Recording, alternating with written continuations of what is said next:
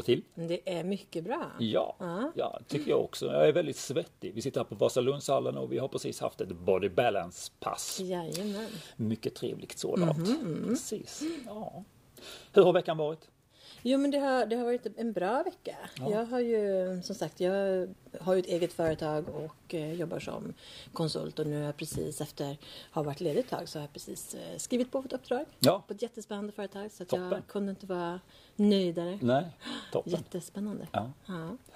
Vad ska vi prata om idag? Ja, ja. Ja, jag ska ju fortsätta med, med det jag påbörjade om att Sverige inte finns om hundra år. Mm. Vi går ut väldigt starkt här. Ja, men precis. Och med en positiv.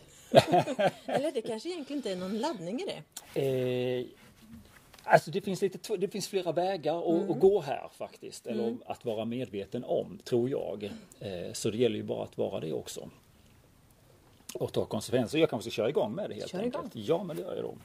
Eh, jag har anteckningarna framför mig här.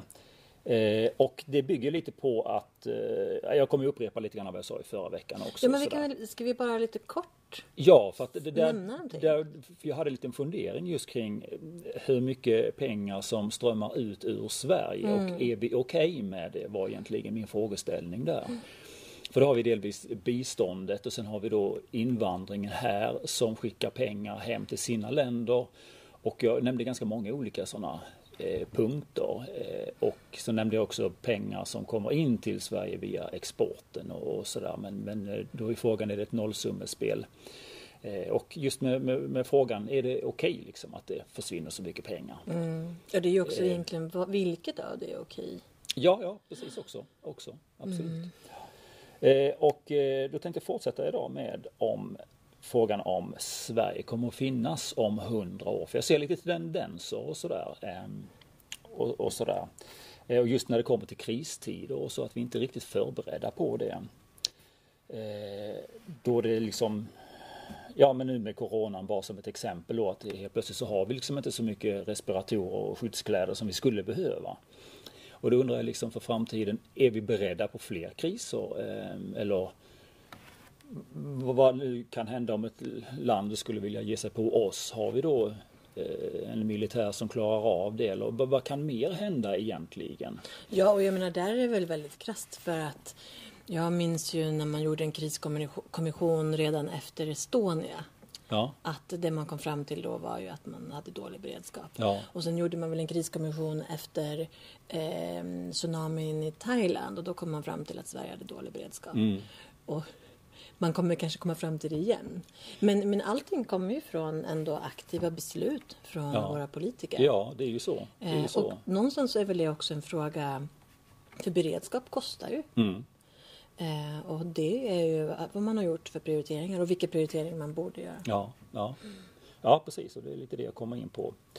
Eh, och då eh, spetsar jag till en liten punkt här då i kristider som då till exempel Corona eller andra kriser så där, Då har, har vi ju liksom behövt en mängd med pengar för att få saker och ting och hålla saker och ting under, under armarna. Och då har man ju tagit det från pensionerna, vad jag har förstått i alla fall. Eh, för att hjälpa utsatta företag som det är nu. Och då, eh, nu spetsar jag till det här då, då. För att kompensera detta då i coronatider så har vi till och med behövt låta pensionärer dö för att kompensera det här med pengarna. Eh, Sverige är då generellt försvagat. Eh, det här är ju, jag vet inte hur man ska förhålla sig till jag ty- det. är ju förfärligt att det är så många som har, har dött liksom. Nej, men jag tycker, får jag, får jag bryta in ja, där? ja. För att jag skulle säga att det, det är ju nästan inte tillspetsat. Utan att det är någonting som, det är ju, man har ju ändå gjort det valet. Att över en viss ålder så respiratorbehandlar man inte eh, patienter. Och det har ju varit mycket prat också om, om syretillsättning eller man har använt någon Ja, morfin. Ja, morfin, ja, just det, precis istället för det.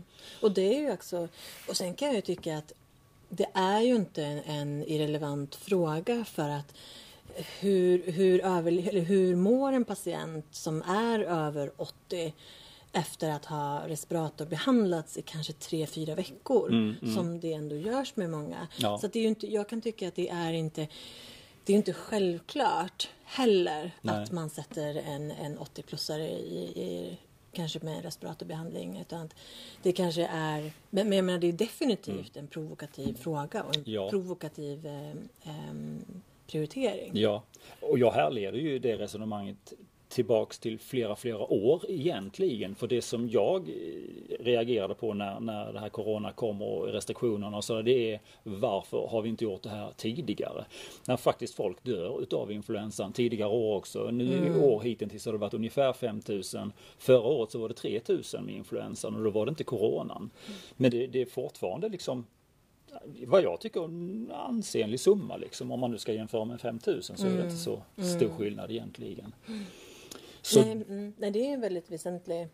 Sen har vi ju också sepsis. ja, ja men precis. som också Ja är men en exakt. sån, ja, exakt. Och där är en precis. enorm volym människor Ja. dör i sepsis. Men det är ju heller någonting som inte satsas speciellt mycket på forskningsmässigt eller när det gäller upplysningar. Nej, nej precis. Folkbildning. Nej, precis. Så det precis. finns, det finns definitivt. Ja. Det är ju verkligen en prioritering. Ja. Det, vi- det jag ville peka på här nu då det är att Sverige är då lite för svagat och måste ju få fylla på med, med pengar. Eh, och då Sverige inte har någon buffert kan, då ju, kan man ju då sälja ut Sverige på ett eller annat sätt då genom att låta eh, andra länder köpa upp eh, företag. Jag menar Kina, vad jag vet, äger ju Volvo idag. Ehm, eller så kan företag få exploatera svensk mark då som Amazon till exempel som kommer hit till Sverige. De har ju en bit landskap. Eh, andra, och det innebär då att andra länder har etablerat sig i Sverige vilket gör att, eh, att vi klarar oss tillfälligt, alltså vi får, får in lite mer stålar just vid det tillfället. Men Sverige blir då mindre ägt av oss själva vilket skapar färre svenska pengar till Sverige vilket gör att det blir svårare att betala utlandsskulder och bygga ekonomiska buffertar för kommande kriser. Det är lite grann det jag vill peka på. Och eh, då är ju inte detta den enda krisen eh, utan det kommer liksom flera kriser eh, framöver och jag är inte riktigt medveten om, om vad som egentligen finns. Jag menar det kan ju vara som sagt att eh, ett annat land vill eh, annektera på oss, eh, invadera eh, eller nya coronavarianter eller vad det kan vara för någonting. Mm. Jag tänker ju just en sån sak. För privata företag som säljs, det, det har kan jag se en viss svårighet att gripa in i som, som stat. Mm. Där är det ju ändå styrelsen som, som tar beslut, även Mm. ifall de borde väga in även, även de aspekterna. Mm. Men däremot tycker jag att det varit intressant när man har diskuterat, nu kommer jag inte ihåg om det var, var det Karlsborg eller var det Göte, Göteborg? Det var en hamn som skulle säljas till Kina. Kommer du ihåg det här? Ja, var inte det Det blev ju väldigt mycket uppståndelse. Ja, precis. Eh, Och jag tror att den blev, blev inställd till slut, den, den försäljningen. Var inte detta i Blekinge någonstans? Ja, Ronneby? Nej, Karlskrona? Karlskrona skulle det kunna vara. Ja. Karlskrona skulle det kunna vara. det skulle det kunna vara, ja. Ja. Men att man då ville sälja ut en, ett område som då skulle eh, bli, bli kinesiskt. Ja, ja. Som jag förstår det. Men som sagt, det satte man ju stopp för. Att, att man tyckte. Och det tycker jag är intressant. För där tror jag någonstans att eh, det finns ju vissa aktörer som man är lite rädd för. Man är lite rädd för Kina. Ja. Man är lite rädd för Ryssland. Mm. Eh, och därför sätter man stopp för det. Men man är inte lika rädd för kanske eh, USA. Just nu är man väl kanske det med Trump. Mm. Men eh, man hade kanske inte varit lika rädd när det var Obama. Om man då skulle sälja ut ett område där. Nej, nej. Ehm, och det är ju, ja men Gotland är ju en sån zon som är väldigt relevant Ja, I- precis. geografiskt. Precis, precis. Ja, det har jag tänkt och spekulerat i att om Ryssland skulle anfalla oss så skulle de bara anfalla Gotland egentligen. För att få en ny position i Östersjön. Eh, det, det, ja, ja, det var som jag har spekulerat i lite sådär. Eh, ska vi se, ja. Eh, Just att vi, vi, vi i Sverige då har behövt förlita oss på andra länder för att klara oss temporärt så att säga. Men där de långsiktigt har köpt in oss. Eh, jag har då gjort en liten modell, en liten cirkelmodell där du har skrivit överst klockan 12 kan vi kalla det då för kris. Och eh, cirkeln går då eh, med sols eller med urs. Och nästa är då hjälp vid cirka klockan fyra och klockan åtta står det stöd. Jag har bara använt den bilden för att resonera med mig själv. Var är det känsliga läget för oss när vi hamnar i kris. Eh, och vi råkar ut för en kris, vi tar coronan som exempel och vi behöver hjälp. Då är frågan hur vill vi ta emot hjälpen? Vill vi ta emot hjälp via bidrag eller jobba oss ur eh, hjälpen själv?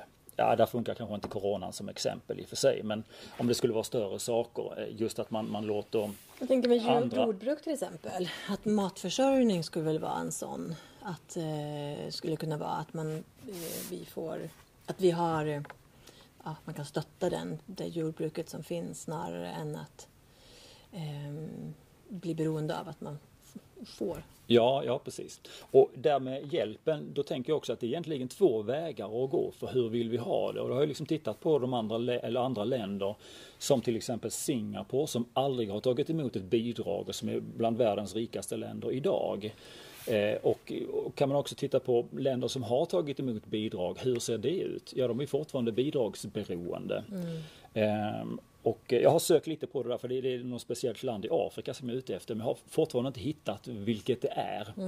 Eh, och så. Men jag har tänkt väldigt mycket på att det här just med att be om hjälp, det gäller att vara medveten om vad är det för hjälp vi vill ha och hur kommer det att påverka vår långsiktiga framtid. För jag tänker just det att om, om Ja, om vi får, skulle bli ett fattigt land och få en massa bidrag, då blir vi bidragsberoende. För det verkar till att vara den vägen man går när man får bidrag helt enkelt. Eller vill vi jobba oss ur det själva?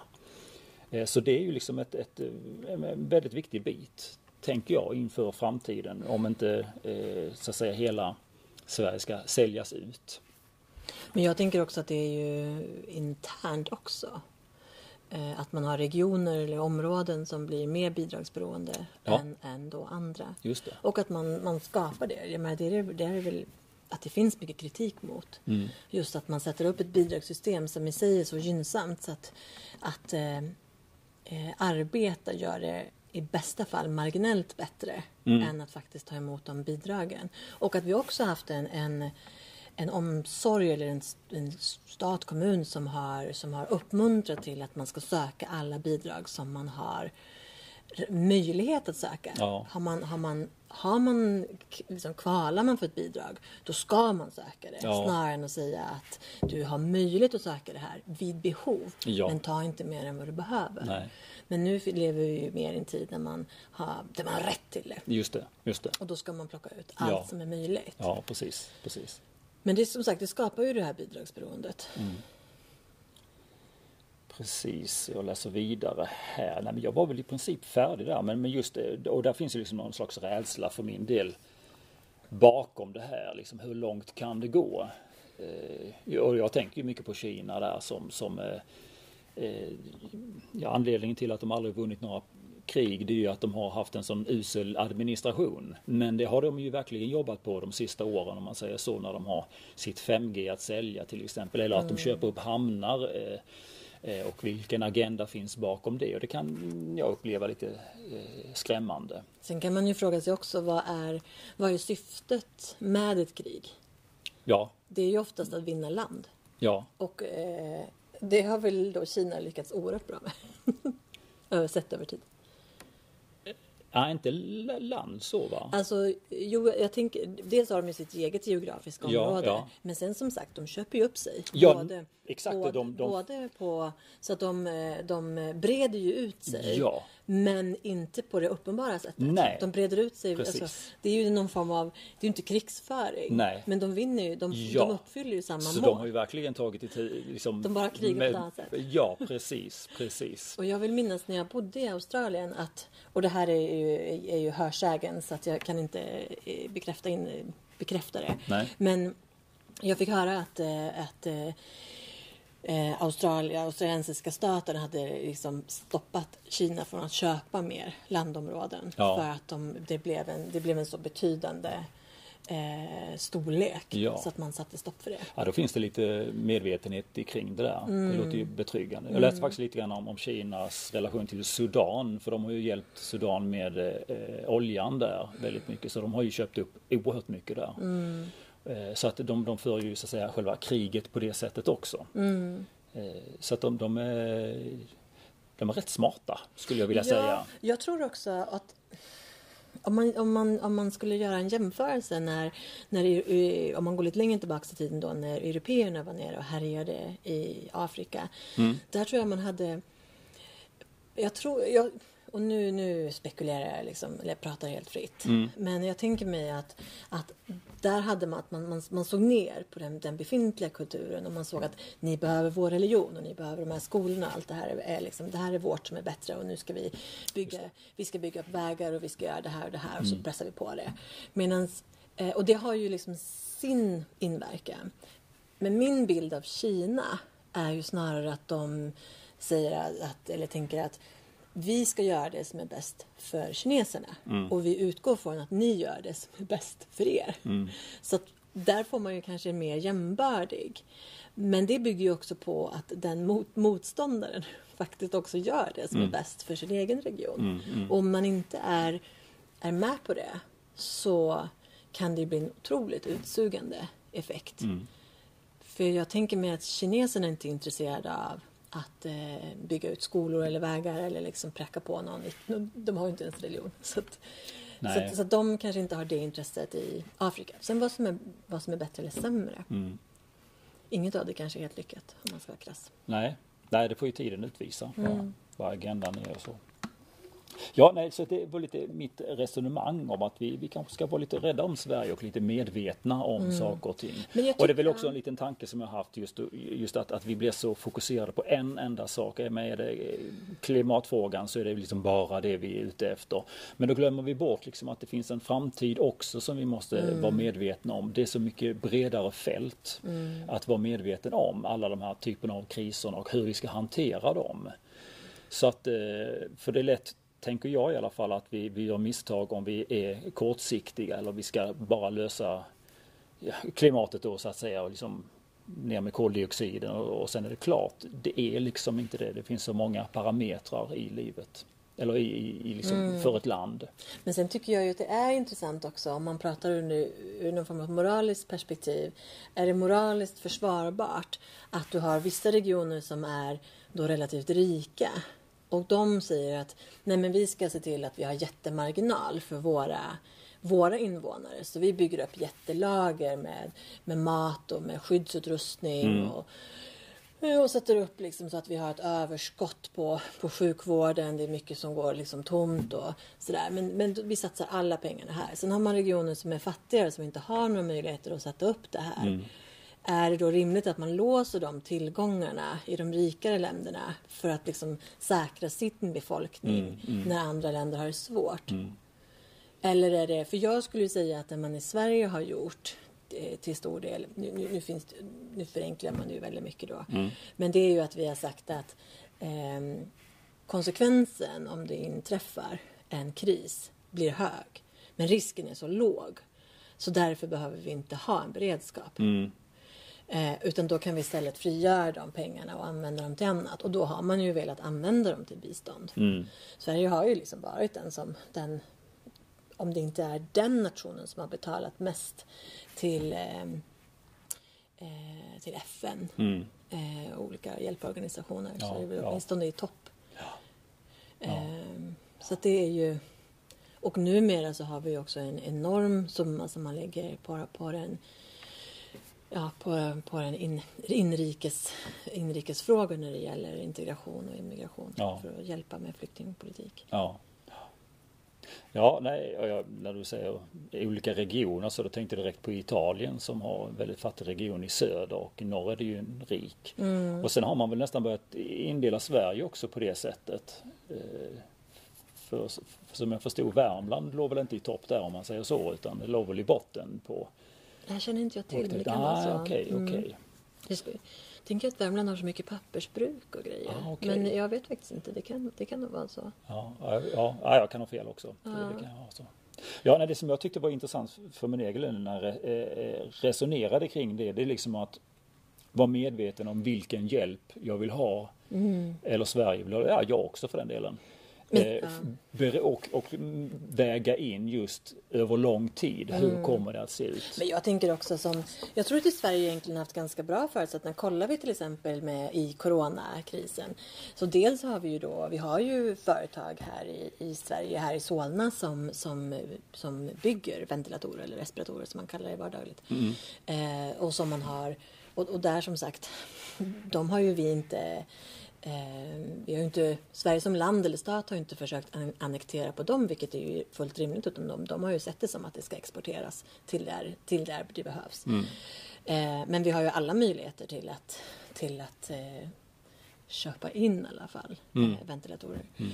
Eh, och pratar man om, om munskydd och, och desinfektionsmedel och sånt, där har vi ju också fabriker eh, inrikes. Och när det gäller bara alla människor som, som eh, köpte på sig enorma lager toapapper. Mm. Trots att det är så här, om det är någonting som vi kan producera i Sverige så är det väl toapapper. Eh, det kommer ju lösa sig. Och jag tänker mig att det är ganska mycket av, av eh, som, varor som behövs i en kris som vi faktiskt producerar i Sverige. Ja. Eh, men däremot så tänker jag just när det gäller livsmedel och, och de bitarna. Och, och också, jag tycker att det är ett eh, att det är otroligt allvarligt att man har eh, som en viss rörelse som, som attackerar bönder, eh, mm. militanta veganer, ja, som då attack, går till attack mot, mot bönder eh, för att de har en kött eller mejeriproduktion. Mm. Eh, och det tycker jag skulle ses som betydligt allvarligare mm eh, än mm. vad det gör. För jag tycker att vi, vi borde kunna vara Målet med vårt jordbruk borde ändå kunna vara att vi är självförsörjande. Mm. Sen kanske det blir en väldigt torftig självförsörjning. Eh, med, men vi överlever. Men vi överlever. Ja. Det är någonting som vi kan överleva på. Precis. Men att i normala tider så, det, så, så skeppar vi liksom och har det här utbytet, mm. utbytet med andra länder. Mm. Men eh, i kristid så ska vi ändå, det tycker jag är en, en jätterimlig, den slutsatsen anser jag att man måste dra ja. efter corona. Ja. Att det är här, vi måste vara självförsörjande ja. när det gäller jordbruket. För är vi inte det, då blir det ju då blir det ju katastrof. Mm. Det blir ju ren anarki mm. om människor inte kan få tag på mat. Ja. Ja, för där nämnde du ytterligare en, en sån sak med, så, som eh, de militanta veganerna. Eh, just alltså vilka hot och vilka kriser finns det mm. som vi behöver ha en beredskap för i Sverige? Mm. Eller ja, det behöver alla ja, andra man... länder också för den delen. Ja, men, men, men just att, att få vara mer medveten om vad, vad, vad vi faktiskt behöver göra för mm. någonting istället det ju... för det här enkelspåriga. Ja, och jag skulle säga att jag, jag nu vet jag i alla fall att Göteborgs-Posten har uppmärksammat det här senaste halvåret. Men jag skulle säga, jag, menar, jag har jobbat på Delaval som gör som gör eh, mjölk, mjölkmaskiner och ja. tillbehör och massa olika. De gör ju det mesta för, för, för bondgården. Um, men, men jag blir förvånad när man pratar med, vi åkte ju runt mycket bondgårdar och pratade med bönder och det är förvånande hur bönderna utsätts för de här militanta veganerna. Okay. Det, det är stor omfattning. Ja.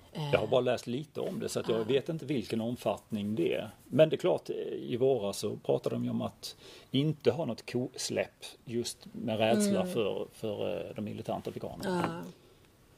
Ja, och jag menar det var ju bara en, en bonde som vi pratade med. Han, han berättade ju hur han kunde stå på, när de hade lite kampanjer, stod på lokala ICA att han kunde stå och bjuda på mjölk och bullar. Mm. Och i en sån situation bli påhoppad av de människor som kallar honom för mördare. Och, ja. eh, och det är ju, mm. jag tycker dels att det är en diskussion man måste ha mm. med vad innebär att ha djurhållning? Ja. Eh, och, men också att eh, det är ju ett direkt hot mot, mot, mot land, mot ja. stat och samhälle. Ja, när man ger sig på eh, livsmedelsproduktionen. Mm. Och det tycker jag skulle ses hårdare. Mm. Samma sak när det är eh, om man stjäl eh, som kopparledning till, till järnväg eller ja, förstör liksom. Ja. Att, eller bara spårspring. Ja, ja, bara en precis. sån sak tycker jag. Det, det man gör det, är, det, det får ju enorma påföljder för samhället ja. eh, när man stoppar ner trafiken på det sättet. Det tycker jag också skulle straffas. Nu är det svårt att få tag på alla människor men, mm. men domen borde ju, jag kan anse att det borde vara mm.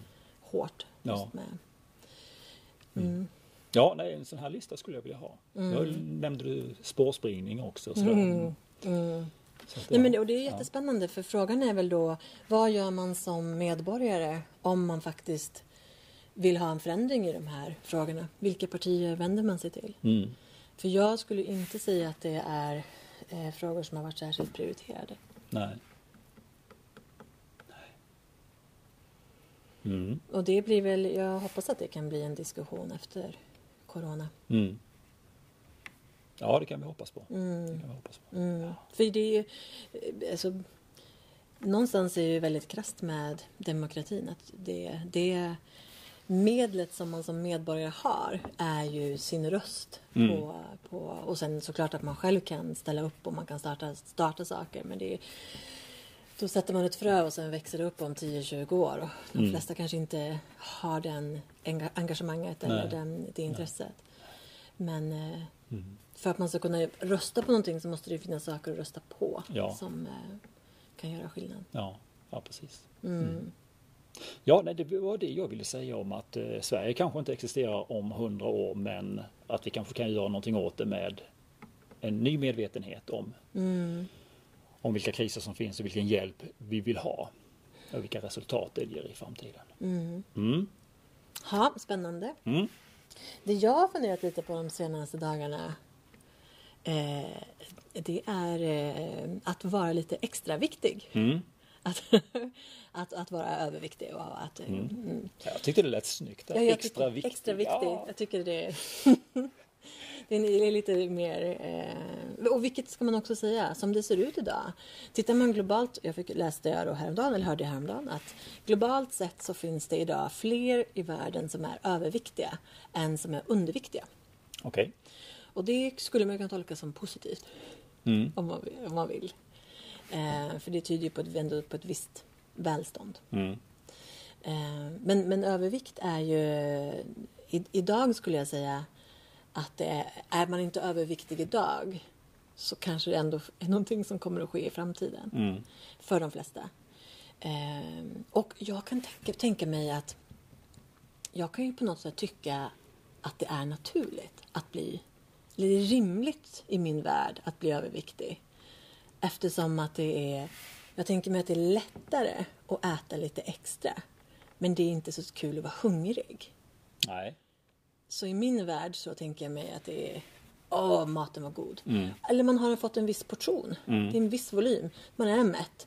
Men man äter upp det sista på tallriken. Ja, jag har ju fått lära mig från när jag var liten att man äter upp det man har på tallriken. Punkt. Även om det inte var jag som la upp det. Och sen har Så- tallriken blivit större och större. Och. Säkert ja, ja. säkert. Eh, och det har ju också varit någonting, jag tänker mig med rent prismässigt. Så, så upplever jag, jag, tror att det kan vara så, att, eh, för att för att motivera det högre priset, för att kunna öka priset på en, på en lunch eller på en, en, en, en middag så, så lägger man mer på tallriken. Så att kunden ser att man får ut mycket för, för sina pengar. Mm. Medan i praktiken så, så blir det att man, man överäter. Men jag tänker mig att Och, och där tänker Mm. jag också att, att maten kan vara så många olika saker. Jag menar, Det Mm. kan liksom vara till tröst också. Eller jag vet inte vad jag ska göra. Ja, då blir det en aktivitet. Eller att man är så inkörd på, på rutiner att då, vissa klockslag ska man äta på och så gör man Mm. det fast man kanske egentligen inte är hungrig eller ens behöver det. Det har jag lagt, lagt märke till mig själv på, på sista tiden. Eh, och just det här med aktivitet, det, det, mm, för maten smakar ju gott också och jag, jag ser ju inom omsorgen att ja, har brukarna inte någonting att göra så kan man alltid äta och det ger ju liksom inte några bra, bra resultat i slutändan. Nej, det är också... Men man kommer snabbt in i det beroendet och, eller det blir ett beroende av det också för att det är väldigt enkelt att ta till sig. Ja, men just med firandet tycker jag är spännande. Mm. För att börjar man tänka på det så är det ju nästan allt firande är ju på något sätt kopplat till mat. Ja. Eller dryck. Och dryck är ju också eh, ett sätt att få i sig extra energi. Ja, Så att det är så här, åh, nu firar vi, vi har tårta eller vi har kaka eller vi har champagne eller vin eller just det. Eh, men att man säger det här ska vi fira, nu tar vi en joggingrunda. Ja, Det- Nu bokar vi in oss på det här träningspasset Ja. tillsammans. Även om man skulle göra en fysisk aktivitet som faktiskt var upplevdes som trevlig så, Mm. så ligger det liksom inte i vår... Det är inte upplagt på det sättet. Nej. Jag kom på det precis, för igår funderade jag lite grann på det här. Jag fick veta igår nämligen att jag hade klarat alla tentorna i skolan, vilket kändes fantastiskt bra. Och då tänkte jag, hur ska jag fira det här? Och då firade jag det faktiskt dels då med att ha en läxfri dag. Eh, Så jag slapp det, Eh, det var rätt så skönt. Och sen så, ja det var väl kanske en, en extra grej. Jag köpte en, en, eh, rit, vad heter det, rit? En platta. platta, ritplatta till, till min dator och till eh, eh, eh, CAD-programmen. Som jag ska lära mig då, det tyckte jag var lite kul. och Så. Men då, då funderade jag just på det, att, ja, men bara att slippa läsa läxor en dag. Jag har ju inga läxor egentligen utan det är ju Ja. självpåtaget här under sommaren för att jag vill, jag vill kunna mer helt enkelt. Så, men det var rätt så skönt att liksom börja fundera på vad är ett firande och hur kan man göra på ett annat sätt. Ja, men precis. Det var något som jag kände när jag studerade. Att eh, jag insåg att missade man en tenta, då var det liksom otroligt jobbigt. Och man, åh, Ja, åh så tungt. Tungt. Men när man tog en tenta, man klarade den, så var det en ganska kort njutning. För sen var det så mycket mer som skulle göras. Så det var ju verkligen att börja försöka Ja, men man, man pratar ju ofta om att fira framgång. Att stanna upp och liksom så här, bara njuta av att man faktiskt så här, ja men nu, nu pausar vi lite här. Nu, får jag, nu får jag vara ledig idag. Det är en väldigt bra. Nej, jag kollade lite, jag satt och såg ett klipp häromdagen. Det finns ju en brittisk oerhört brysk komiker som heter Ricky Gervais. Jag tror jag har hört namnet från dig Ah. tidigare men jag har inte kollat vem det är. Nej, han har ju, han har ju bland annat så brukar han eh, vara, vara programledare på, på em, amerikanska Golden Globe och, eh, och han har ju upphovsmakare till tv-serien Off, The Office, den brittiska, det okej, originalet. okej. Ja, ja, ja. Eh, och sen så har han ju turnerat otroligt mycket som, som stand-up-komiker. Han är vansinnigt rolig. Men som sagt, Ja oerhört men, brysk. ja, men då vet jag ju vem det är. Ja, Just det. Han, han är bland annat känd för att han är ateist och brukar han brukar liksom vara och peta på amerikanerna över deras religion. och han blir också oerhört kritiserad för att han är ateist när han då är i USA. Att de tycker det är otroligt provokativt. Okej, okej. Ehm, men han Jag höll på att fråga vad, vad har de för religion i USA? Ja. Är, är det katolicism eller? Nej. Nej, det är ju kristna. Ja. Och sen är det mycket juden, mycket judendom antar jag. ja, det är det också. Ja. Ja. Precis. Just det. Ja. Eh, men, men det är kristna, absolut. Eh, men jag- det jag lyssnade på det där lilla klippet med honom som jag såg det häromdagen. Då hånade han ju överviktiga. Jaha, okej. Eh, och han sa just det här att ja, nej, men det, det jag har ju ingenting emot eller sådär. Men det, de är ju ansvariga för sin övervikt. Det är ingen annan som har, som har gjort dem överviktiga utan det är, det är deras ansvar. Det är de som äter för mycket och ja, kanske borde ta en joggingtur. Han hade en lång liksom, utläggning. Och jag kände ju när jag lyssnade på den att ah, det är ju inte... Det är inte det är inte riktigt, det är ju så, det är så enkelt. Det är så enkelt att gå på på det sättet. För Det är jätteenkelt. det det är en sån otrolig förenkling. Och det är ju inte osant å ena sidan.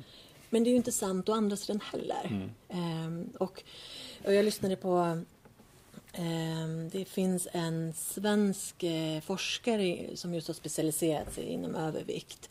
Erik Hemmingsson. Och han har bland annat skrivit en bok, jag kommer inte ihåg vad den heter, det kan man googla på. Eh, och han har varit med i ett antal program på, på Kropp och Själ och, och lite olika intervjuer och sådär om man- söker lite på. Eh, och, och, och han pratar ju, han har, jag tror att underrubriken till den här boken som han har skrivit heter är Slutbantat.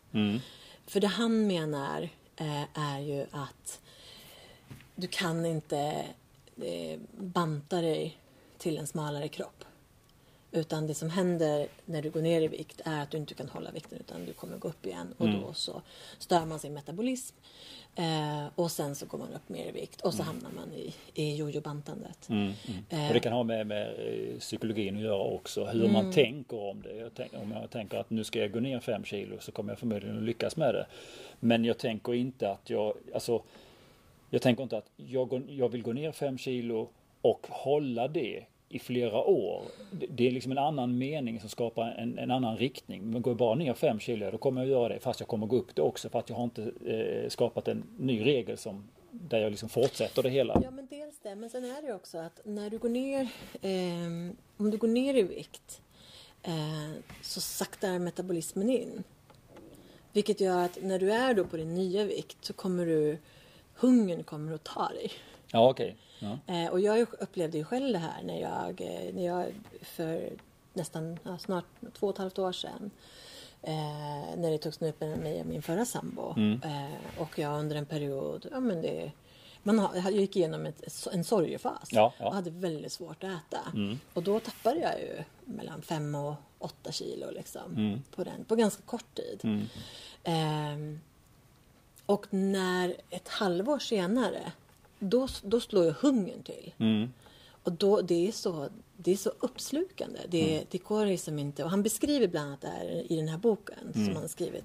För han kallar de här personerna som går ner i vikt och som orkar hålla emot. De kallar han för le, lejontämjare. Mm.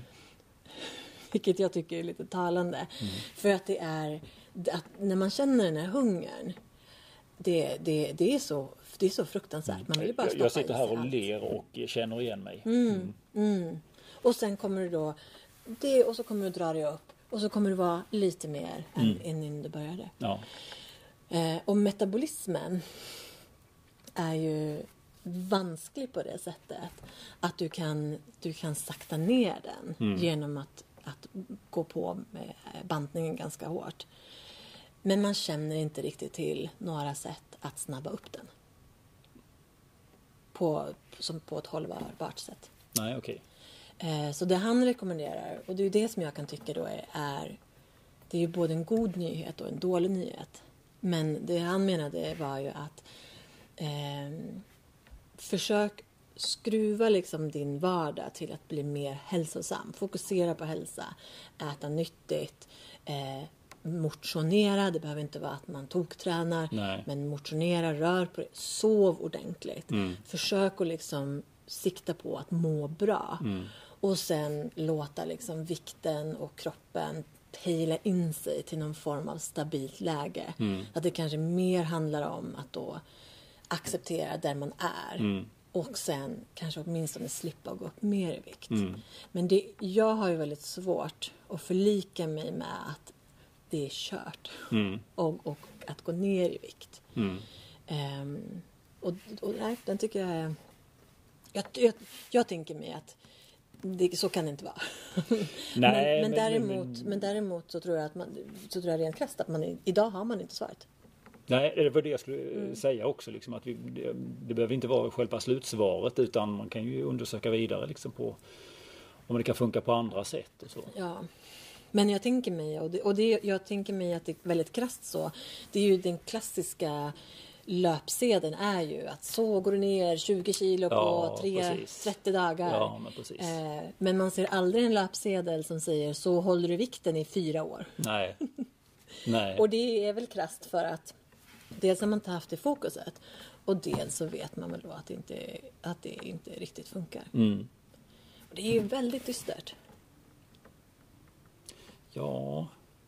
ja, det kanske det är. Ja. Är det inte det? Eller kanske inte... Man kanske Ja, nej, kan, jag, jag det upplever- kanske är frigörande. Ja, ja, jag tänker liksom lite på mig själv här nu. Jag har ju pendlat upp och ner. Ja. Eh, och nu senast har jag pendlat upp. Eh, och så, och jag, då har jag liksom kommit in i de här faserna också där man har liksom känt hungern och så. Eh, jag kanske har känt mig deppig och så här. Då har jag liksom just under den perioden kanske inte orkat ta itu med det. Då har jag också tänkt det medvetet att ah, men, nu är det så här liksom. Nu- tar jag till maten som tröst här. Eh, vad det nu än är för någonting jag stoppar i mig. Och så får jag ta itu med det lite senare istället när jag kanske känner mig starkare. Och det, det är ofta det jag gör. Ja, jag pendlar upp och ner. Jag kanske inte känner att det gör sådär jättemycket egentligen. Nej. Mm, mm, Mm. Nej, för det jag tänker mig också. Eh, han beskrev då, Erik Hem- Hemmingsson, han beskrev då, eller han, han berättade om någon situation där det var någon, man hade publicerat eh, i något sammanhang en bild från en badstrand i, eh, på 70-talet. Som man då hade publicerat i nutid. Ehm, och att ingen på den bilden var överviktig. Mm. Och han sa det att övervikt var ju någonting som det, det existerade inte före andra världskriget. Utan det är någonting som har kommit den senare tiden. Ja. Eh, och det som är lite intressant och som han också beskrev är ju ändå att det vi gör idag är vi ju att vi lägger hela ansvaret, precis som då Ricky Gervais sa, Ja, ja. hela ansvaret för övervikten ligger på den enskilda människan. Mm. Samtidigt som då, som då Erik Henningsson säger då att det vi har gjort är ju att vi har ändrat miljön. Jättemycket till och med. Mm. Eh, vilket gör att den enskilda människan, absolut, den kan ta ansvar. Men den måste göra tusentals aktiva beslut.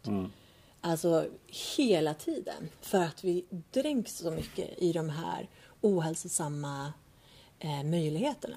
Alltså tillgängligheten är ju helt... Alltså det är, det är så oändligt mycket mer än vad det var på 70-talet. Både tillgängligheten med antal butiker och kiosker eh, som produkter egentligen. Jag pratade med min mamma om det där för, för eh, länge sedan. Just om att det var, det var inte så mycket som fanns i matbutikerna förr i världen. Eh, utan det var ju verkligen basvaror och det bakades själv mycket och sådär. Eh, Och det ser ju verkligen helt annorlunda ut. Jag menar här i Stockholm, jag fundera lite grann. Det går ju knappt att ta sig från tunnelbanan och hem utan att passera en kiosk eller något ställe som jag kan handla på. Så att det, den biten där är ju oerhört lockande. Eh, Och sen så skapar man sig vanor också väldigt, väldigt snabbt. Väldigt snabbt. Det går lite för snabbt ibland. Ja, och just att man måste då... Och vara medveten Mm. om det. Och det är kanske lite grann som, som jag var inne på också, att, att vara med, mer medveten om de här kriserna och vad vi behöver liksom förberedas på vilken typ av hjälp vill jag ha. Eh, Och verkligen vara medveten och skapa den här snitslade banan i ma- matbutiken som Mm. är bra för oss. Men det är ju också det att det bygger ju så mycket på att man har tid och energi att lägga på Ja. de frågorna. Ja, Och han sa ju det som det att det man ser idag är ju att övervikt har blivit väldigt mycket en klassfråga. Eh, för är man i den lite övre klassen så har man tid och råd att ägna sig åt de här Ja. frågorna. ja. Eh, men om man knappt får vardagen att gå runt Mm. då kommer inte maten vara på, på högsta prioritet. Nej. Utan då, då blir det Ja, nej, då har man inte orken. Och Man har inte den orken. för jag tänkte själv bara för några dagar sedan när jag var på gymmet här Mm. och eh, tränade och då tänkte jag liksom att ja, vad hade hänt om jag hade haft mer pengar?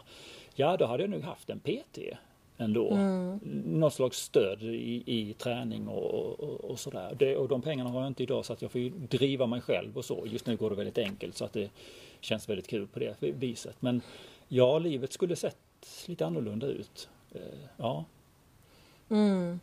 Ja, och jag menar det går ju att göra jättemycket med att du planerar med matkassar som blir hemlevererade så att man helt enkelt inte kommer till situationerna där man plockar på sig godis och chips. Och nej, precis. precis. Men, men sen skulle jag säga, och det är här jag vill vara lite provokativ. Mm. Eh, är det dags att inrätta systembolag för snasket? Det var ju en jättespännande fråga. Att man helt enkelt säger att nej, men det är... För att om man tänker sig då som fetman idag och övervikten och relaterade sjukdomar. Ehm, det, det, det, är ju, det breder ju ut sig och tar, äter liksom livskvalitet från människor och också stora resurser från, från sjukhus och sjukvård. Ja. Är det, börjar man närma sig på en sån nivå att man till och med borde ingripa från, från en statlig nivå och göra den, den eh, eh, begränsningen av människors frihet? Alltså de har ju varit inne på att skapa någon form av begränsning. Kan du gissa vad den begränsningen Ja, det består skatt. av? Det är skatten naturligtvis. Vi ska ha en fett skatt. Jag Ja. tror inte det skulle hjälpa ett endast smack faktiskt. Utan Nej, det jag tror det där- ska andra saker till för att det ska kunna hjälpa. Ja, där tänker jag ju bara som en sån sak om man då jämför med rökning och tobak. Eh, hur mycket begränsar de höga skatterna där? Ja, nu fick jag en annan bild i, i huvudet, nämligen att ha bilder på godispåsarna. med- Liksom Ah, hur man, eh, så här ser det ut invändigt. Ja, det, det blir inte samma sak som en rökning för det, eh, det, det svärtar ju verkligen ner när man Mm. röker i lungor och sådär. Eh, Men sådana varningstexter och så. Mm. Nej men jag tänker liksom att, och, men menar, det kanske inte skulle behöva egentligen vara så mycket mer dramatiskt än att avdelningarna med eh, godis, läsk, chips. Att det var liksom en, en egen hörna i, i butiken som eh, var liksom lite mindre tillgänglig. Ja, mindre tillgänglig i så fall. För Ja. Det är ju eh, faktiskt en, en slags hörna också som finns i butiken med just godis. Och den ligger ju alltid framför kassorna. Framför kassorna. Men precis, men att det faktiskt skulle vara så här att, nej, att, man, att man går ut med och säger att det här, det här, så här får man inte ha det längre. Nej, Och nej. jag, t- jag, har- jag vill minnas att jag har läst att man i Nederländerna eh, har gjort ett antal åtgärder just för att få ner eh, onyttigheterna hos, hos skolbarn. Att Mm. man, liksom, det, man får inte servera godis och läsk och, och sådana eh, enklare mackor liksom i, i skolkafeterier. Mm. Att butikerna säljer inte, butiker som ligger i närheten, att de inte säljer Mm. eh, den typen av varor till, till, till yngre. Liksom. Mm. Eller så är det sätta, sätta ett klockslag på när man får sälja. Liksom Ah. att, att efter två timmar efter skolans avslut får man sälja godis. Mm. Ja, och jag menar, det- är så här, är det dit vi behöver gå? Det är en helt ny tanke. Mm. Jag kommer också på en ny tanke där med i, i butiken att man sprider ut godiset i hela butiken och så måste man springa emellan för att få lov att köpa. Nej, men jag tror ju, jag tror ju både när det gäller... ehm, för jag, jag tänker mig, men som det ser ut idag, då är det ju väldigt krasst att det, det är på individnivå. Ja. Ansvaret ligger Ja, på individnivå. Absolut. Eh, och det kommer betyda att vissa kan, kan ta med sig det och vissa kommer inte göra det. Och det kommer slå hårdare mot, mot människor som har det sämre. Ja. Eh, och det kommer få konsekvenser Mm. framåt. Och, och det är det också bara om man tittar på Corona. Mm. När man då ser att dödligheten har varit enormt mycket högre i de här områdena. Där människor bor tätare, man bor fler, flera generationer. Man är, man är mer tvungen att gå till jobbet fast man kanske inte är frisk. Och, Ja. och, eller, eh, ja, fast man kanske har en risksjukdom. och Precis, sådär. precis. Och där någonstans, det är, ju- det, det är ju lite samma frågeställning. Mm. Eh, är vi beredda att ha det så? Mm. Kan samhället acceptera det? Mm. Att det då är grupper som, som får så pass mycket sämre hälsa? För att det är deras eget, det är deras eget ansvar. Mm. Och att de kanske inte har möjligheterna att ta det ansvaret. Mm. Men jag tycker ju att det är spännande överhuvudtaget att tänka sig ehm, jag såg en, för länge, länge sedan, så såg jag en dokumentär från, jag tror det var Houston i USA. För där hade de, om det var, att det var eh, regionen med, med högst övervikt. Eh, och när man såg då eh, därifrån så såg man ju att de Alltså, de amerikanerna tog ju till och med bilen till postlådan Mm. när de skulle hämta posten. Mm. Det fanns liksom inga, det existerade inte trottoarer. Alltså du kunde inte Nej, promenera det, från, det. från det, det, det gick inte. Hela samhället var liksom byggt för att åka bil. Ja. Och det finns det säkert människor som uppskattar. Mm. För här är det ju snarare så att man försöker bygga bort bilen i många sammanhang. Ehm, men, men jag kan tycka att det är, det är ju en intressant, så här, hur skulle man kunna bygga om samhället så att det främjar eh, mer, och då tänker jag mer motion, Mm. att man rör sig mer. Mm. Och Jag tycker ju en tanke som är lite lockande eh, är ju att om, om man tänker sig att man, man hyr ut kontorsmiljöer. Mm. Så idag skulle jag ju säga att man, man hyr ut plan. Det, det är logiskt att man hyr ut Eh, du har ett, eller ett företag som hyr våningsplan 1 och så har du ett annat som hyr, hyr våningsplan 2 och så vidare. Men jag tänker mig, jag tänker om man snarare skulle bygga på höjden. Eh, så att du bygger in trappor. Så att du hyr ut eh, till, om du har tre företag som hyr på, på en, viss, en viss lokal. Så är det byggt på höjden. Eh, så att företaget har tre våningar. Alla tre företagen har tre våningar. Men det är smala. Ja, just det. Just det. Och sen så bygger man in så att man får springa trappor. Just det. Så du måste, alltså du, det blir... Eh, och sen gärna liksom att, att man, man, man försöker sätta upp det så att det faktiskt är så här. Men när du ska till fikarummet då får du gå upp en trappa Mm. och ha en kopp kaffe. Eh, och att man... Och här tänker jag ju just som jag pratade tidigare med intressant analys. För att eh, säga att man till exempel du har hiss, du har rulltrappor. Men du sätter dem lite mer dolda. Mm. När du kommer in i, i ett hus så är det första du ser är trappan. Trappan är det mest tillgängliga. Och sen så, ja, om du går runt hörnet, då kommer du hitta hissen. Men det betyder ju naturligtvis att för de personer som behöver hissen så blir det ett extra moment. Mm. Eh, att, att du måste ta dig runt för att hitta hissen. Mm. Är det värt att göra det för att kanske få en friskare befolkning för att de får mer motion i sin vardag? Mm. Men jag tror att man skulle behöva jobba mycket mer utifrån, alltså om man, om man på ett seriöst plan från samhällsnivå vill Mm. ha en friskare befolkning, då tror jag ju dels att man behöver eh, bygga in rörelse på Mm. ett annat sätt. Ja, vi bygger ju in enkelhet nu snarare med rulltrappor och hissar och Mm. Ja. kittet. Ja, och jag tänker med en så enkel sak som att eh, jag menar självklart så behöver man ju ha hissar för människor som är rörelsehindrade. Ja, absolut. Eh, men jag tänker mig att många varuhus till exempel har ingen behov av att ha de här rulltrapporna. Nej. När man både har rulltrappa och hiss och någon liten trappa som är lite undanskymd. Mm. Och så är, handlar det om, det är knappt höjdskillnad, det är en liten pluttig rulltrappa. Mm. Eh, det är också, jag menar det är ju bara driftkostnad på det som kanske rent krasst är. Och underhåll också. Ja, det kanske är driftkostnader. Mm. Japp. Ja, det är samma sak. Eh, ja, men jag menar det är ju, skippa den investeringen Mm. och eh, låt människor gå. Sen i vissa miljöer som man till exempel tänker på olika knutpunkter i kollektivtrafiken. Så ja, där finns det ett värde i att ha eh, rulltrappor för att få ett bra flöde Mm. på människor. Du kan inte ha liksom, trappor i alla situationer, men att man utvärderar det lite mer. Ja.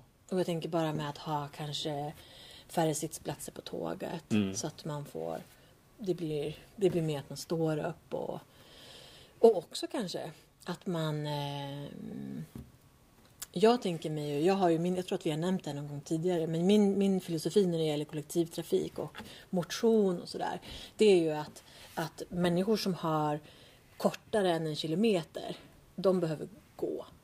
Mm. Där vill man att de går. Mm. För då tar de liksom lite plats i trafiken och eh, tar inte upp plats på kollektivtrafiken. Och de får motion. Mm. Är man så mellan en till två kilometer eh, eller uppemot fem.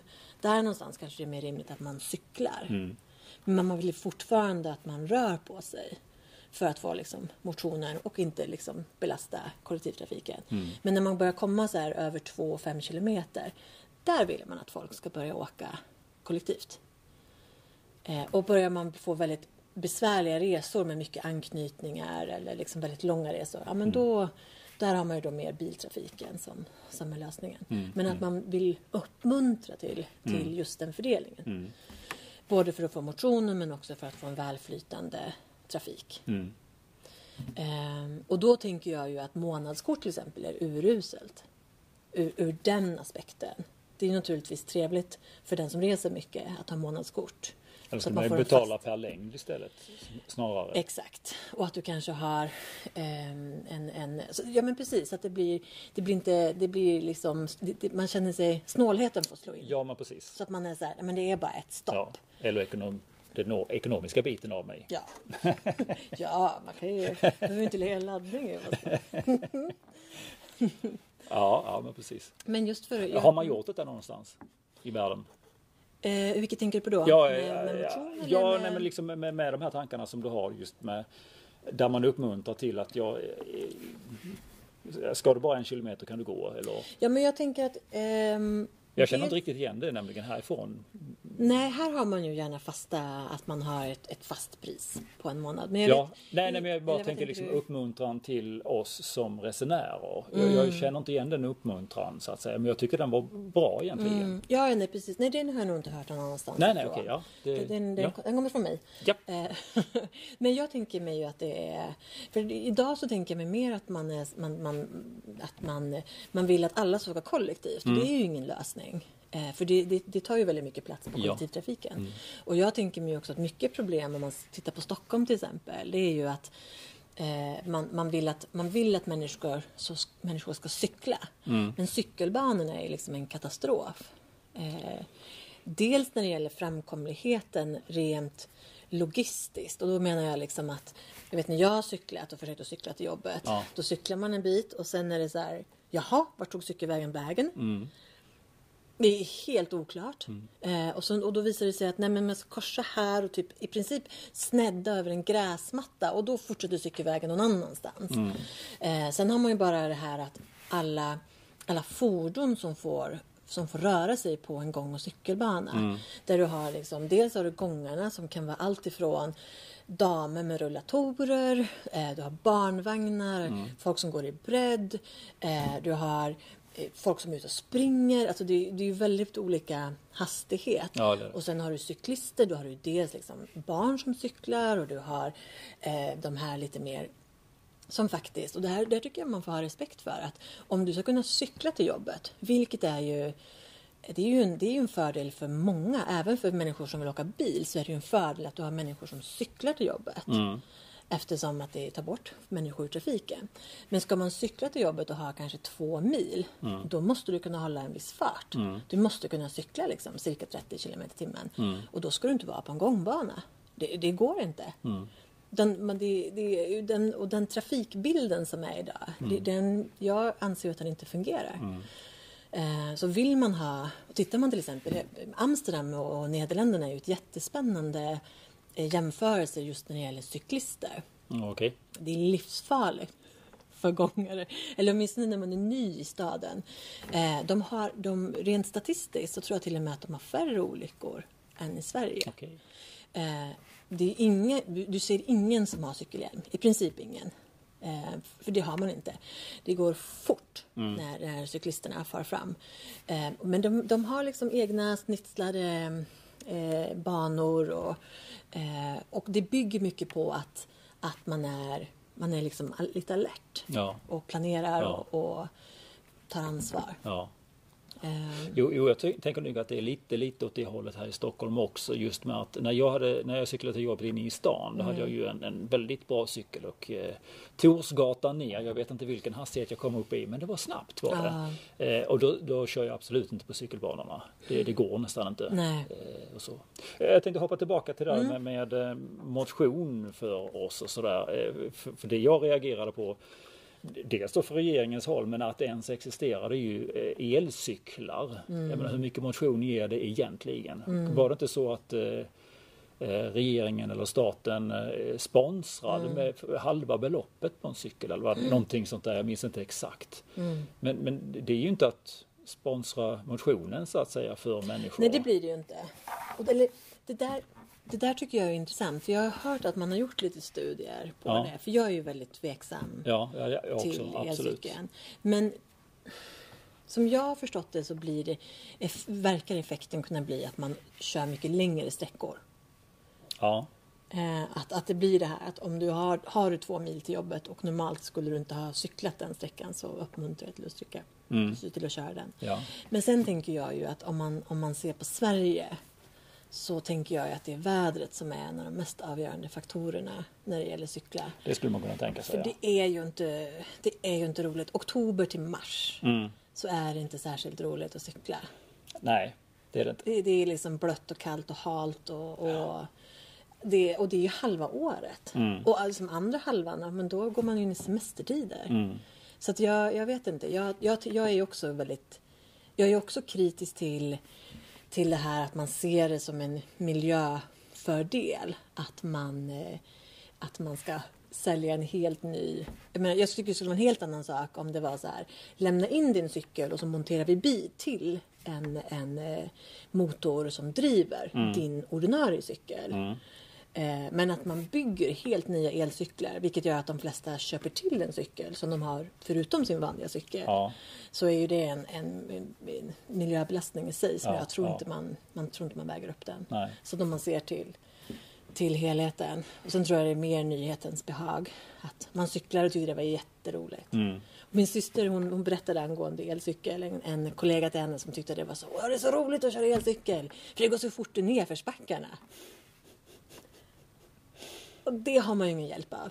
Det är ju uppförsbackarna som, Ja, som man vill få bort lite. Ja. Nej men som sagt, jag tänker också att man... Eh, ja, jag, jag tycker att det skulle vara intressant att utvärdera det lite mer Ja. ordentligt och också så väga in så hur, hur många var det, hur många kom till som cyklister eller blev det snarare att folk som redan cyklade nu cyklar eh, elcykel och får mindre motion? Eller, Mm. Får man bort, har det liksom haft en inverkan på trafiken och sådär? ja. ja men precis. Det är många saker att väga in där. Och så. Det har ju faktiskt också varit en effekt av coronan när det gäller elsparkcyklar. Det har jag sett en hel del utav Ja, faktiskt. men färre nu. Är det färre? Ja, nu är det färre. Eh, Det är ju, innan corona så var det ju, det vill säga förra sommaren, var enormt mycket elsparkcyklar. Ja, det, nu det är det fortfarande lite, men inte alls samma många. För det är väldigt många av de företagen som har gått i konkurs.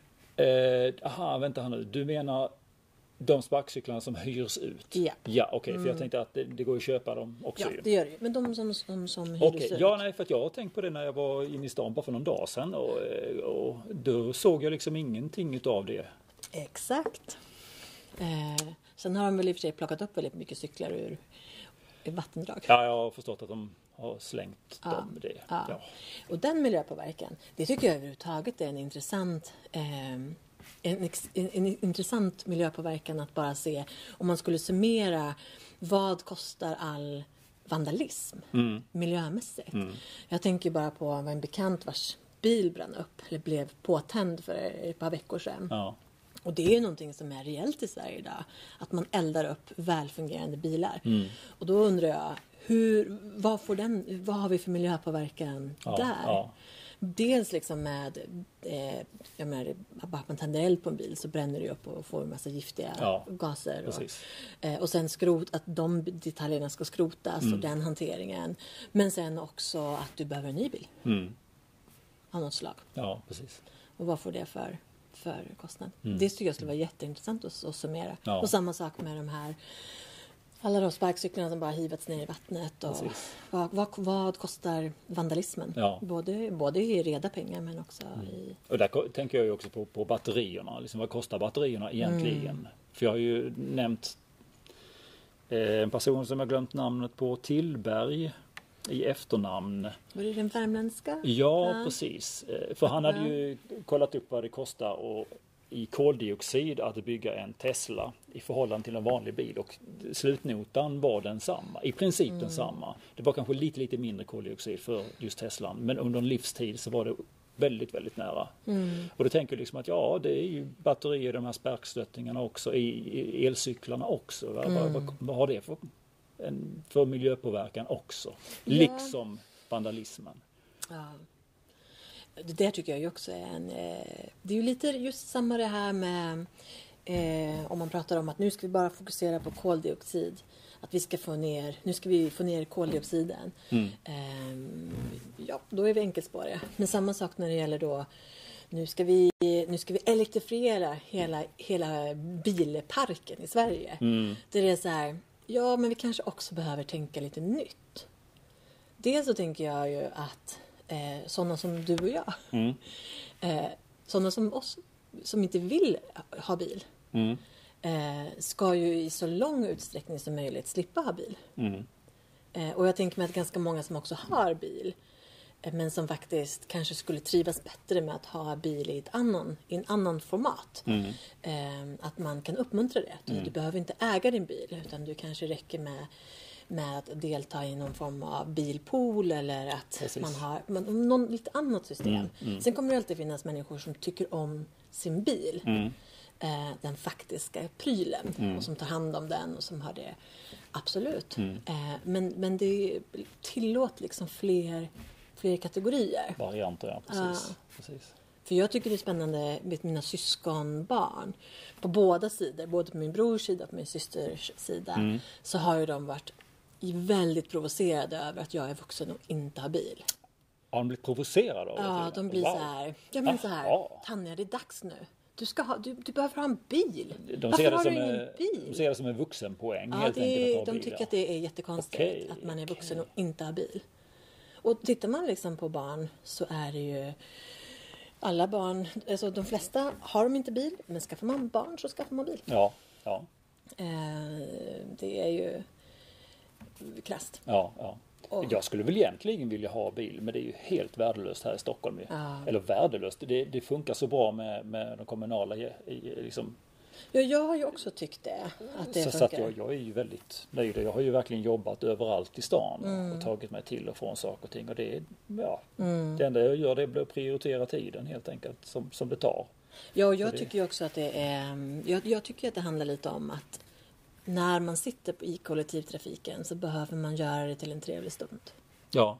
Att det får inte bara vara, det får inte bara vara transport. Och jag tycker att att göra det till en trevlig stund. Det kan ju till exempel vara att man åker en halvtimme tidigare på morgonen så att man inte åker mitt i rusningen. Mm. Så att man kanske liksom kan sätta sig och att man... Eh, ibland kan det till och med vara att man åker en liten omväg för att få liksom en resa utan byte eller Mm, mm. att man tänker lite friare kring det hela. Mm, mm. Men eh, det, för det kan ju vara liksom, det kan ju vara mer värt att du sitter 40 minuter eh, och, och får läsa den tiden. Mm. Sitta och koppla av. Än att du sitter 20-30 minuter. Du sparar liksom en, en 10 minuter men du kan, det blir hetsigare Mm. och du får stå trängd och Mm. eh, kanske behöver springa lite för att hinna med något byte. Och sådär. Ja, precis. Ibland är det värt och ibland så Mm. det, det, det kan ju vara lite Mm. flytande där. Men jag känner ju de senaste åren att, och det tycker jag också är en väsentlig del av just det här med motion och att, för jag tror definitivt, och det skulle vara intressant att se studier på, men jag tror, och statistik på, men jag tror definitivt att människor som åker kollektivt rör sig mer än de som åker bil. Ja, det är väl inte omöjligt att det är på det viset. Jag man ska ju ändå ta sig till, till busshållplatsen hållplatsen. eller eh, Ja. tunnelbanan eller pendelstationen. Jag, jag tror att det är en, en eh, rimlig antagelse. Mm. Men som sagt, jag har ingen, ingen statistik på det. Ehm, men, men jag tänker också att då, då är det ju problematiskt när, om man tittar på utvecklingen de senaste tio åren. Eh, jag upplever ju att det är, det är ju inte varje resa, men det är många resor som man blir eh, påstötta av eh, människor som, som tigger pengar. Eller, Mm. och, det, och det är både liksom svenskar som, inte, som är hemlösa och som, som ber om pengar och, Mm. och det är också utländska tiggare som Mm. är Eh, och där kan man ju ha flera olika åsikter. Men, men oavsett om man tycker att man, att man är beredd att hjälpa eller inte så är det ju ett avbrott i ens resa. Mm. Eh, och om man tänker sig att man vill ha en, en resa där man bara man kliver på, man sätter sig ner, man kopplar av, man kanske lyssnar på någonting. Om man tänker sig att man vill få bort avbrotten så Mm. är ju det en sån, en sån sak. Mm. Jag är ju väldigt, jag anser ju väldigt starkt att man behöver, det, det får inte vara att, att kollektivtrafiken ska fungera som en alternativ till, till socialkontor utan det måste i första hand gå att söka hjälp någon annanstans. Mm. Eh, och eh, på kollektivtrafiken så har ju det blivit besvärligt. Mm. Och sen att det är så mycket störningar, det tycker jag också är väldigt problematiskt. Mm. Så här man känner att man, ja men eh, det blir, det blir mer tillförlitligt att ta bil. Att åka tåg till exempel, det är ju så opolitligt så att om man har en viktig deadline Eh, och det kan ju vara en begravning eller det kan vara, Mm. eh, liksom, kan ju vara precis vad som helst. Mm. Men har man en deadline så måste man antingen åka dagen innan. Du kan inte bara ha en till två timmars marginal. Utan du behöver nästan åka du behöver nästan ha dygns marginal Mm. för att vara säker på att Mm. komma fram i tid. Eller så får du ta en annan, en annan resväg. Mm. Och det tycker jag det är, ju- det är ju helt oacceptabelt. Eh, Claes Hallberg nämner ju också det en del i sin, i sin bok I kundens skor som jag pratade om förra veckan. Mm. Men just att det är eh, så här, hur mycket marginal, han nämner det mer som en bisats, men hur Okej. mycket marginal är det rimligt att man, att man ska ha på tåget? Ja, ja. Och det tycker jag, det är också om man går tillbaks lite till det här, vart är Sverige på väg? Mm. För tåget, tågtrafiken är ju en av våra stora, alltså just den här inrikestrafiken, Mm. att den, att den fungerar. Mm. Det är ju så otroligt centralt för att landet ska fungera. Ja, det är det. Och vilka kostnader, vilka kostnader är det? För han beskriver just den här, i den här boken. Det spelar ingen roll ifall du är fem eller tio minuter sen på en resa som är tre timmar lång. Det har ingen betydelse. Nej, Men du kan inte vara sex timmar sen. nej. Eh, och, och, och, han, och i, sin bok så nämner han ju just det här med olika kopior eller olika mätvärden eh, där man ska ha kundnöjdhet. Och jag upplever ju att, att man gärna tittar liksom på så här, andel tåg som är tid och så säger man att ja men 95 procent av tågen är ju i tid. Mm. Bara, japp. Men hur är det med de här 5 procenten? Hur mycket sena är de? För om de är liksom 8-10 timmar sena eller liksom över två timmar sena eh, då kommer de, de kunderna kommer förmodligen inte vilja åka igen. Mm. Alltså då, där har man ju verkligen förstört Mm. deras eh, deras, plan, deras planering, Mm. deras aktiviteter. Och som sagt, det kan ju vara begravning som inte går att Ja, ta igen precis. eller Ja, ett ja. bröllop eller någonting som inte finns retur på. Mm.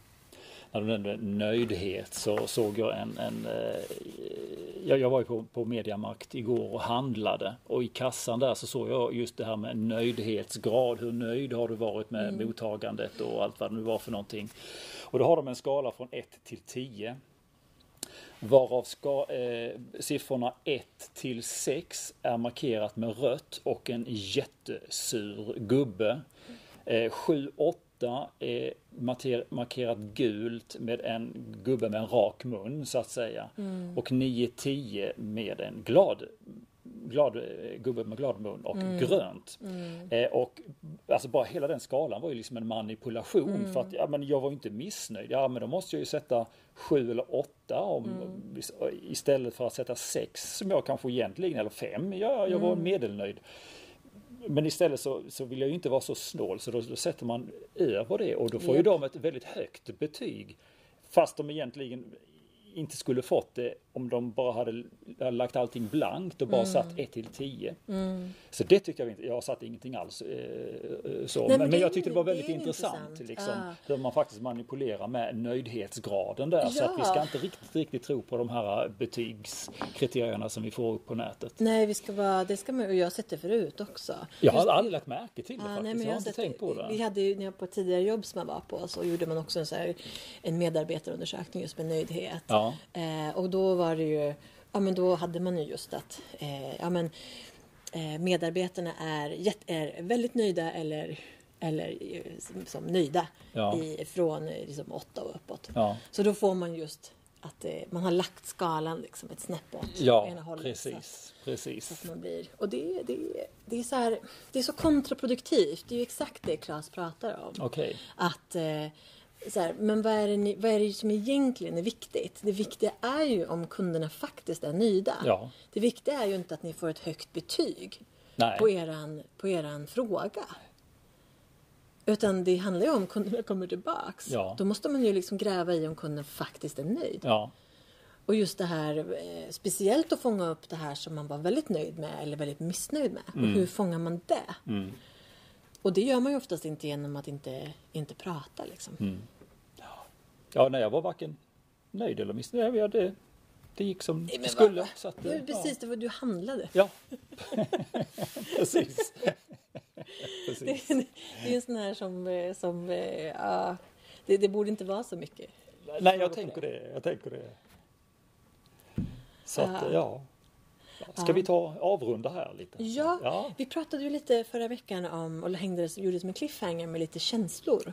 ja precis. Mm. Och det ska jag ta itu med. Jag har planerat lite grann för det här. Eh, För jag tänkte att, eh, för ena stunden tänkte jag att jag skulle börja idag. Men så tänkte jag också att det är bättre att ta allt på en gång. För då har jag ett program som jag kan hänvisa till om man nu nyfiken på det. För att det är ju sådana här saker som jag kommer tillbaka till hela tiden. Eh, Så att då kommer jag gå igenom de modeller och metoder som jag använder mig av att, för att hitta resonemang i livet och, och sådär. Så, att det, det, Så det spar vi. det spar vi, ja. precis. Mm, så vi, precis. kommer, vi tänkte ifall det är några lyssnare som undrar. Så, Ja, Så jättebra. vi återkommer till det. Jättebra, kanon. kanon. Ja. Yes. Men då tackar vi så jättemycket för idag. Det gör vi. Ja. Tack för idag.